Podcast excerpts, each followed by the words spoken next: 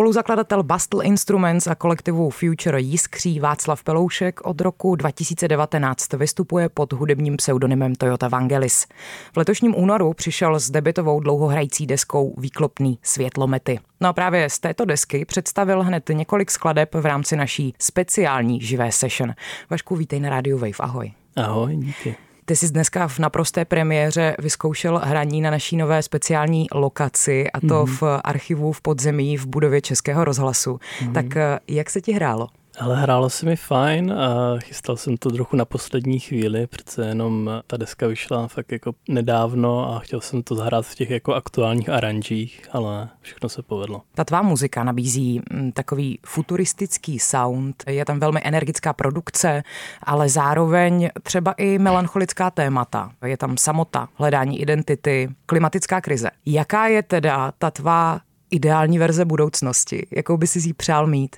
Mm. Nebo možná, co bys chtěl, aby bylo jinak oproti tomu, jak je to teď? Protože nějaká témata konkrétní otevíráš a asi trošku toužíš po nějaké změně. Mm. Jedno z, jakoby, z témat, který je spíš jako meta, který není v těch textech, tak je vlastně pro mě ta práce s tím českým jazykem a vlastně propojování fakt jako té současné produkce a to, toho soundu s tou češtinou a aby vlastně ta čeština zněla nějak současně. Nejsem samozřejmě sám, kdo tohle to dělá, ale vlastně myslím, že se tady teďka zvedá nějaká taková jako vlna v té české hudbě si myslím, že, nebo doufám, bych byl rád, kdyby jako vlastně víc jsme takhle pracovali. A co se týče těch témat, tak um, člověk si jako může přát ledas co, no, ale já mám pocit, že po té pandemii už jako fakt nevidím jako za pár měsíců dopředu, jo, že jako ta budoucnost tak nějak jako přestala existovat v těch dlouhodobých plánech, že plánovat nic moc jako nešlo a možná teď se vrátíme do nějakého módu, kdy něco půjde, ale opravdu nevím. Já si s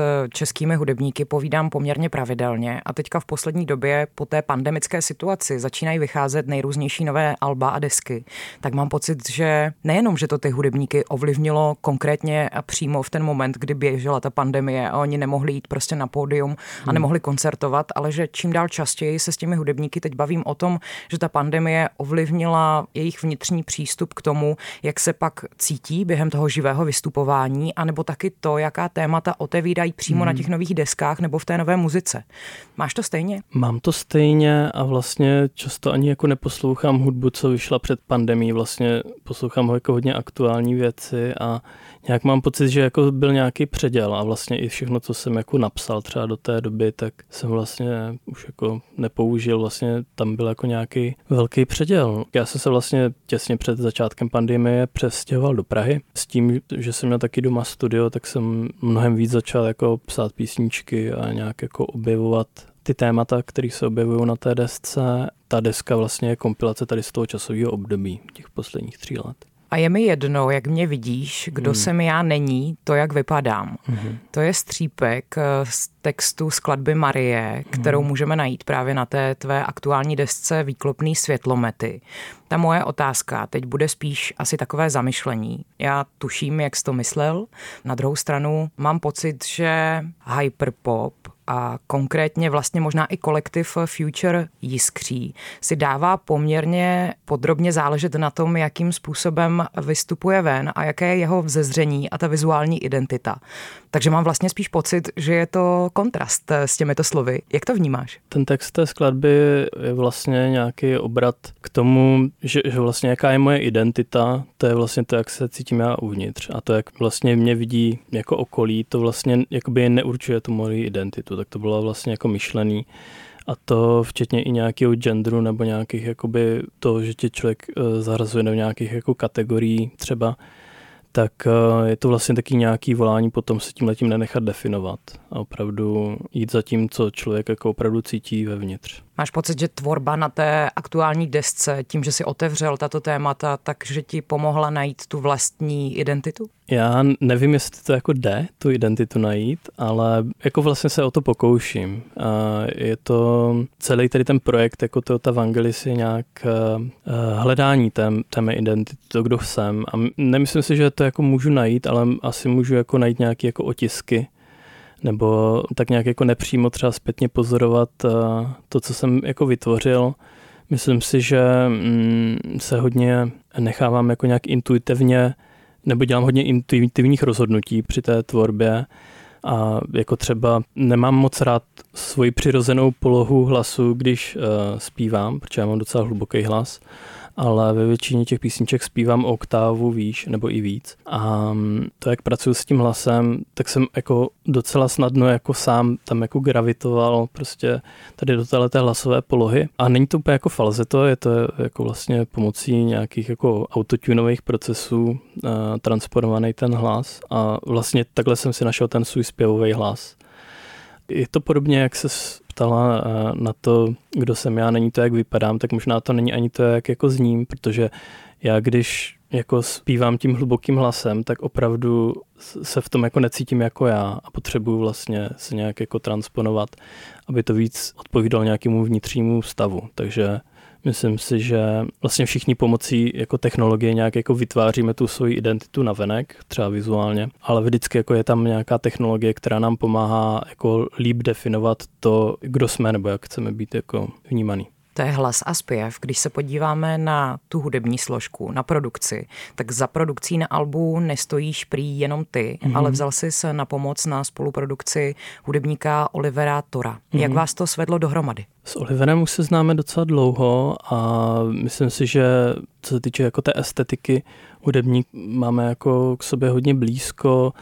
Myslím, že jsme zhruba v podobné době oba začali používat víc jako náš hlas eh, spojený s tou produkcí. Oliver už to budou asi dva roky, co vydal svůj eh, debutovou desku. A to já jsem samozřejmě velmi eh, sledoval a hrozně jako cením, co vlastně dělá. A já jsem vlastně ho oslovil s tím, že by mi pomohl tu desku dodělat sjednotit ty písničky, sjednotit ty zvuky, ty produkce a vlastně jsme to spolu jakože domíchali a pročistili Máš pocit, že ti Oliverův přístup eh, dal třeba i nějaký úplně odlišný pohled na muziku, nebo že ti rozšířil ta spektra? Myslím si, že mě naučil víc jakoby mazat, jo? že já mám hodně integrovaný proces toho songwritingu s tím, jak jakoby používám ty syntezátory nebo dělám ty instrumentály, že opravdu to je jako provázaný proces a ty abstraktní zvuky mě hodně ovlivňují, tak přemýšlím o textech, o těch uh, flow, o těch melodiích melodiích a tak dál. A pro mě vlastně jako vždycky jako existuje takový jako slepenec těch jako syntezovaných zvuků a potom těch jako vokálních melodií. A to, co jako Oliver udělal, je, že některý z těch jako syntezátorů třeba smazal úplně a nechal jako vystoupit dopředu ten hlas,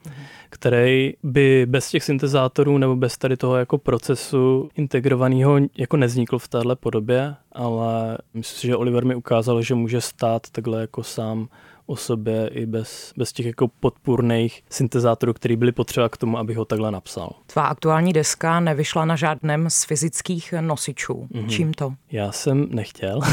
A proč? Vlastně k tomu nemám vztah a byl jsem hrozně rád, když jsem jako mohl se zbavit všech CDček, kazet a tak. A vlastně jsem byl hrozně rád, i když jsem mohl zmazat všechny MP3 z počítače. Mm-hmm. Prostě jako mít, dělat si nějaký jako systém ve svých jako už jenom souborech, anebo jako těch fyzických nosičích, to je pro mě věc, která mě spíš jako stresuje a nejsem jako ten typ člověka. A vlastně nějak jako další dobu už to pozoruju a myslím si, že to i jeden z důvodů, proč úplně nepracuju se samply eh, ve své hudbě, že bych si je musel nějak jako katalogovat a je pro mě mnohem přirozenější vždycky přijít k tomu syntezátoru a ten zvuk si jako si vytvořit úplně z nuly. Takže myslím si, že to se vlastně odráží hodně i v tom zvuku té desky, že většina těch zvuků nejsou jako reference na nějaký jako klasický zvuky, který se třeba nevím, objevují v trepu nebo někde, ale vždycky ty zvuky jsem syntetizoval jako zvlášť jako v ten moment, když jsem, když jsem to psal a proto si myslím, že ta deska vlastně zní hodně, no, no není vlastně referenční zvukově.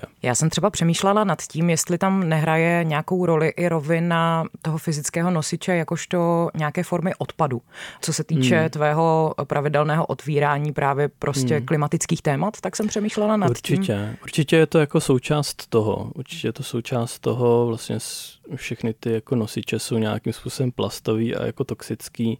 Vlastně i z tohoto důvodu. Jako já jsem, jako můj ideální jako nosiče třeba, co jsem si přál jako udělat, tak byla marmeláda. Nebo vlastně jako jídlo, uh, jo, že to bude jako něco, co jako jíst jako pořád jako musíme a vlastně ty marmelády jsou často v tom skvělé. No, ale má to zase nějaký svoje úskalí, musel bych mít potravinářský průkaz a já nevím co, ale Bohužel, bohužel marmelády je jakoby nosič té desky jako nevíš. A možná udělám nějakou limitku, no.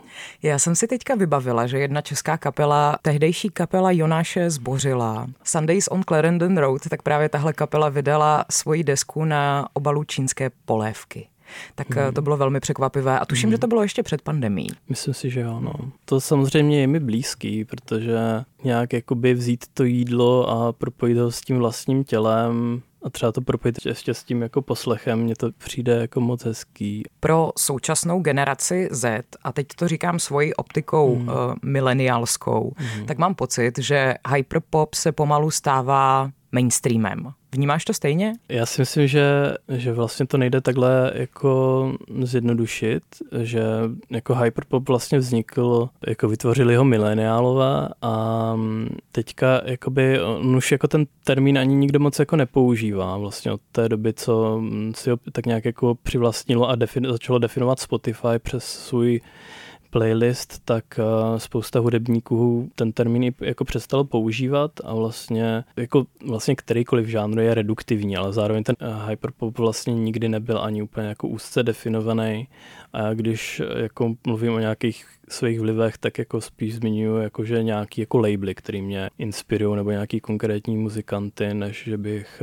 vlastně používal tady ten, tady ten termín. Jsou v tom případě hudební žánry jako takové vůbec relevantní a důležité? Asi ano, ale jako takhle, když bychom se tady jako bavili jakože o tom asi, co máš na mysli pod tím hyperpopem, tak vlastně tam jako je možná jako absolutní jako eklektičnost, že ten žánr jde změnit třeba pětkrát během jako jedné písničky, což vlastně jako taky často dělám a vlastně jakoby tady ta střihovost, jak žánrů nebo nějakých jako věmů, i jako ty střihy třeba v těch textech, tak mě to vlastně dost evokuje nějaký ten scroll, když je člověk jako na tom mobilu a vlastně, nebo na, na TikToku a hrozně rychle se tam vlastně střídají ty věci, tak myslím si, že tohle to spíš než jakoby nějaký konkrétní žánr možná ovlivňuje tu hudbu, že vlastně to je to, jak vlastně vnímáme svět teďka. Dostanu se ještě ke kolektivu Future Jiskří, který ty si spolu založil. Právě ten získal za své aktivity nominaci v kategorii Počin roku v hudebních cenách Vinila. Mm-hmm. Znamená to pro tebe něco? Upřímně potěšilo mě to, ale na druhou stranu si nemyslím, že bychom tu vinilu měli dostat, že, že vlastně třeba co vznikla ta For UA, ta kompilace od, od Unizone, že že to je vloženě jakoby věc, kterou by asi jako ta hudební kritika měla ocenit. Možná můžeme pro kontext eh, připomenout nebo dodat informaci, že to je hudební kompilace, která vznikla jakožto taková benefice, řekněme, hmm. proto, aby výtěžek z ní šel na pomoc eh, Ukrajině. No, přesně tak. A vlastně jakoby v kontextu teďka jako tady toho světa, jako samozřejmě jsme taky vydali kompilaci a myslím si, že jsme se spíš soustředili nějak na nějaké estetické propojení a na nějaké jako euforické jako nálady a na nějaký možná jako, nevím, jestli odreagování od té všudy přítemné temnoty, což je taky jako vlastně moje velký téma. A vlastně spíš jsme chtěli jako udělat um, něco tady z tohohle toho šálku, ale zároveň uh, si myslím, že se týče to celospolečenského um, nebo i to dopadu jako na hudební scénu, tak uh, bych to určitě přál jiným, tu cenu. Zmiňuješ vaši první kompilaci za Future Jiskří. Ta vyšla v loňském létě, v červnu, pokud se nepletu.